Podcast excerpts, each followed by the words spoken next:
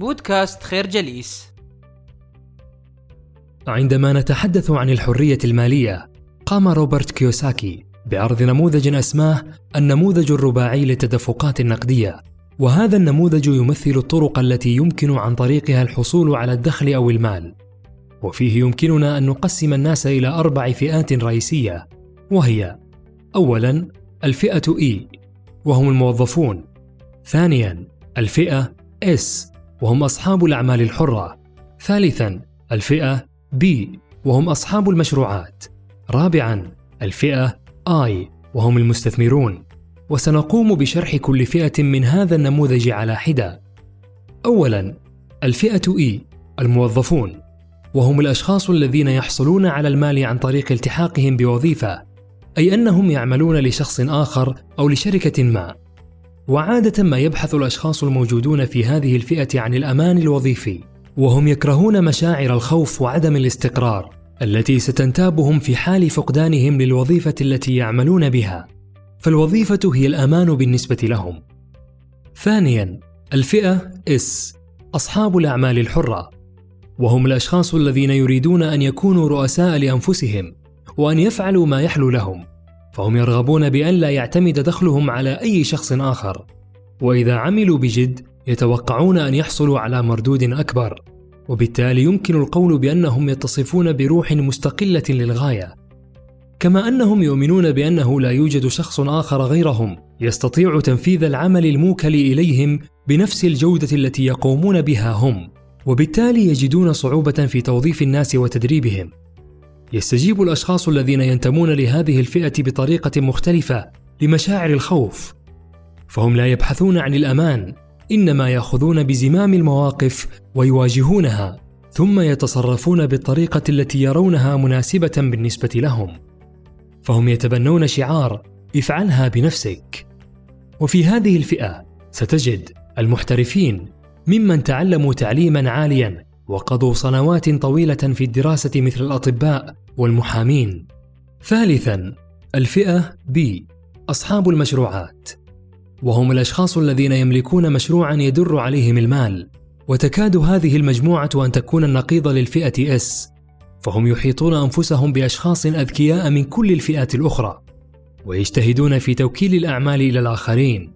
فهم يتصفون بصفتين مهمتين وهما جوهر القيادة. والمهارات الفنية. وبالتالي يستطيع الأشخاص في هذه الفئة أن يخرجوا أفضل ما في الآخرين. ويتميز الأشخاص الذين ينتمون لهذه الفئة بأنهم يملكون نظام عمل ثم يستأجرون اشخاصا أكفاء لإدارة هذا العمل. أي ببساطة أصحاب المشاريع في مقدورهم أن يتركوا مشروعهم لمدة عام أو أكثر. ويعودوا ليجدوه قد حقق ارباحا أكثر وبحال أفضل مما تركوه. رابعا الفئة آي المستثمرون. وهم الأشخاص الذين يجنون المال من استثماراتهم المختلفة. بمعنى آخر المال يجلب المزيد من المال. فهم لا يضطرون للعمل فمالهم يعمل نيابة عنهم. وهذه الفئة هي الملعب الرئيسي للأثرياء. والأشخاص في هذه الفئة يركزون على زيادة الأصول التي يمتلكونها مثل العقارات والأسهم والسندات. وهناك إحصائية مهمة ذكرها لنا الكاتب. وهي أن غالبية الأغنياء يحصلون على 70% من دخلهم عن طريق الاستثمارات أي من الخانة آي ويحصلون على أقل من 30% من الأجور أي من الخانة إي. وفي المقابل يحصل غالبية الأفراد الآخرين سواء كانوا من الطبقة الفقيرة أو الوسطى على أكثر من 80% من دخلهم عن طريق الفئتين E و S بينما يحصلون على العشرين بالمئة المتبقية من دخلهم. من الخانة آي الفكرة النموذج الرباعي للتدفقات النقدية يمثل الطريقة التي يمكن عن طريقها للفرد الحصول على الدخل أو المال. كما ذكرنا سابقا، يمكن تقسيم الناس في النموذج الرباعي للتدفقات النقدية إلى أربع فئات، وهذا التقسيم ناتج من كون البشر مختلفين عن بعضهم البعض.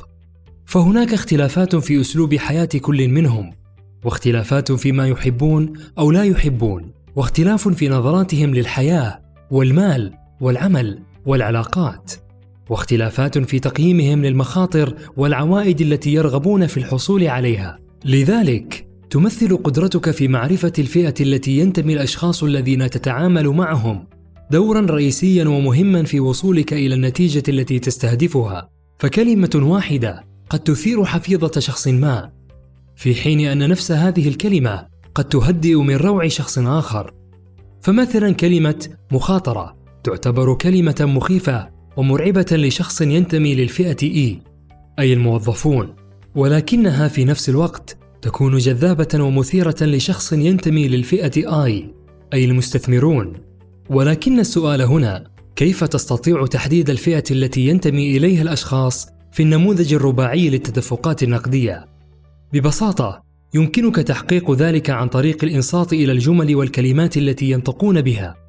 فمثلا الفئة إي وهم الموظفون تسمعهم يرددون عبارات كالتالية إنني أبحث عن وظيفة مضمونة تحقق لي الأمان وتدر علي دخلا جيدا وتوفر لي الامتيازات.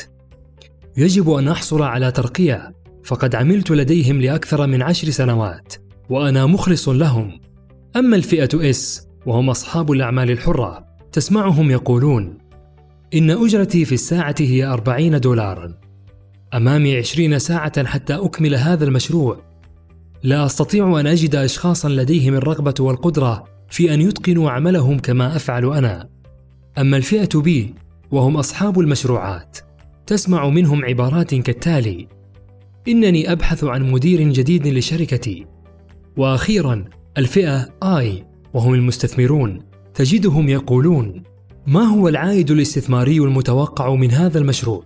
كيف نستطيع أن نستغل هذا الركود الاقتصادي لمصلحتنا? الفكرة الإنصات الجيد للكلمات والجمل التي ينطق بها الشخص لها دور رئيسي ومهم في تحديد الفئة التي ينتمي إليها. عندما ينتمي الفرد إلى الفئة بي يجب أن نتذكر بأن الفكرة الأساسية لهذه الفئة هي أن يكون لديهم نظام عمل ثم يقوم بتوظيف اشخاص كفاء لإدارة هذا النظام وتعتبر الفئة بي هي الجسر المؤدي إلى الحرية المالية وفيها يمكن تقسيم أنظم الأعمال إلى ثلاثة أنواع رئيسية وهي كما يلي اولا الشركات التقليدية وفيها تقوم بوضع نظامك الخاص ويمكنك أن تحقق ذلك عن طريق العثور على معلم. ونقصد بالمعلم هنا الشخص الذي استطاع القيام بالعمل الذي تود أن تؤسسه وهو ناجح في القيام به. فلا تبحث عن المستشارين أي الأشخاص الذين لم يقوموا بالتجربة بأنفسهم. فهؤلاء ينتمون إلى الفئة اي واس وليس الفئة بي وعندما تقوم بوضع نظامك الخاص يجب أن يكون لديك دراية وخبرة وإبداع في المجال الذي ترغب بأن تؤسس فيه شركتك. كما يجب أن يكون لديك إدراك منطقي وإحساس بما يمكن أن ينجح أو يفشل على أرض الواقع. في هذا النظام ستحتاج إلى بذل الكثير من الجهد والعديد من المحاولات والخطأ حتى يثبت النظام فاعليته. ثانيا شراء حقوق الامتياز. وفيها تقوم بشراء نظام قائم بالفعل. حيث أن هذا النظام تم تجربته وإثبات فاعليته وبالتالي يكون التركيز فيه على تطوير مهارة الموظفين وليس النظام نفسه. هنا يجب التنويه إلى أن أسعار حقوق الامتياز للشركات الشهيرة عادة ما تكون مرتفعة جدا وبالتالي يكون من الصعب على الشخص العادي شراؤها. وكمثال على هذا النظام هو شراء حقوق إنشاء مطعم ماكدونالدز أو مقهى ستاربكس. ثالثا التسويق عبر الإنترنت وفيها يمكنك الشراء والتحول إلى جزء من نظام قائم بالفعل. فمثلا يمكنك أن تكون موزعا لبضاعة شركة معينة فتشتري البضاعة بسعر مخفض من الشركة ثم تقوم ببيعها بسعر أعلى في السوق. وهنا ننوه بأن هذا النظام عادة لا يتطلب مبالغ كبيرة كما في حقوق الامتياز فهو في متناول أيدي الجميع. ويخبرنا روبرت كيوساكي بنصيحتين مهمتين لمن يرغب بالتحول من الفئة E أو S إلى الفئة B. الأولى هي أن تحاول تخطي حاجز خوفك من التعرض للرفض أو الفشل، ولا يجب أن يقلقك ما يقوله الآخرون عنك، فالمهم هو رأيك عن نفسك. والثانية هي أن تتعلم فن قيادة الآخرين، فهذه عادة ما تكون من أصعب الأجزاء في مشروعك. الفكرة هناك ثلاث أنظمة رئيسية للأعمال وهم الشركات التقليدية وحقوق الامتياز والتسويق عبر الإنترنت. كما ذكرنا بالسابق الفئة I المستثمرون هم الأشخاص الذين يجنون المال من استثماراتهم المختلفة. بمعنى آخر المال يجلب المزيد من المال ومن ينتمي إلى هذه الفئة عادة ما يكون قد حقق الاستقرار المالي. ولشرح هذه الفئة دعونا نلقي نظرة على المستويات الخمسة للمستثمرين. المستوى الأول الأشخاص معدومي الذكاء المالي. هم الأشخاص الذين لا يملكون شيئا لاستثماره فهم ينفقون كل ما يكسبون وفي بعض الأحيان أكثر مما يكسبون. وللأسف ينتمي أكثر من 50% من البالغين إلى هذا المستوى. والسبب الرئيسي لهذه النسبة العالية هو أن النظام التعليمي في الدول عادة لا يعير أي اهتمام للثقافة المالية ولا يتم شرحها أو تدريسها للطلاب. المستوى الثاني المدخرون هم الخاسرون. قد يعتقد الكثير من الناس أن ادخار المال هو الحل الأمثل لتحقيق الثروة، ولكن في الحقيقة هذا اعتقاد خاطئ، فالحكومات حول العالم وخاصة في الآونة الأخيرة تقوم بشكل دوري بطباعة المزيد من المال، ونتيجة لذلك تقل قيمة العملة ويرتفع معدل التضخم. المستوى الثالث أنا شخص مشغول دائما.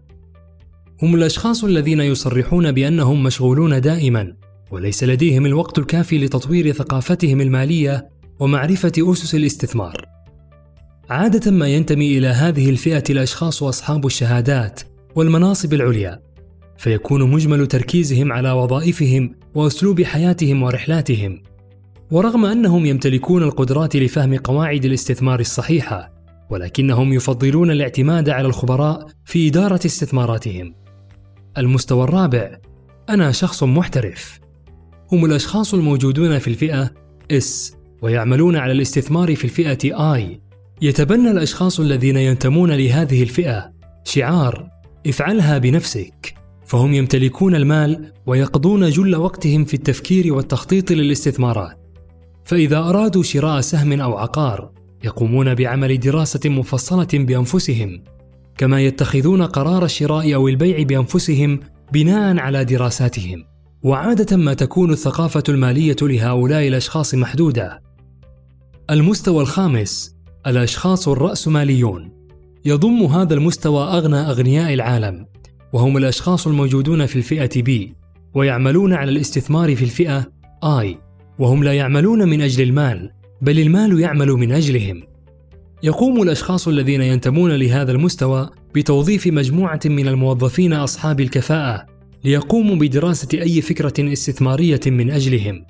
وبالتالي يمكن لهم الاسترخاص والاستمتاع في حين أن ثرواتهم تزداد وتكبر. وهذا هو المستوى الأفضل بين كل المستويات. الفكرة هناك خمس مستويات للمستثمرين وهي الأشخاص معدومي الذكاء المالي المدخرون أنا شخص مشغول دائما أنا شخص محترف الرأسماليون. نشكركم على حسن استماعكم. تابعونا على مواقع التواصل الاجتماعي لخير جليس. كما يسرنا الاستماع لآرائكم واقتراحاتكم ونسعد باشتراككم في البودكاست.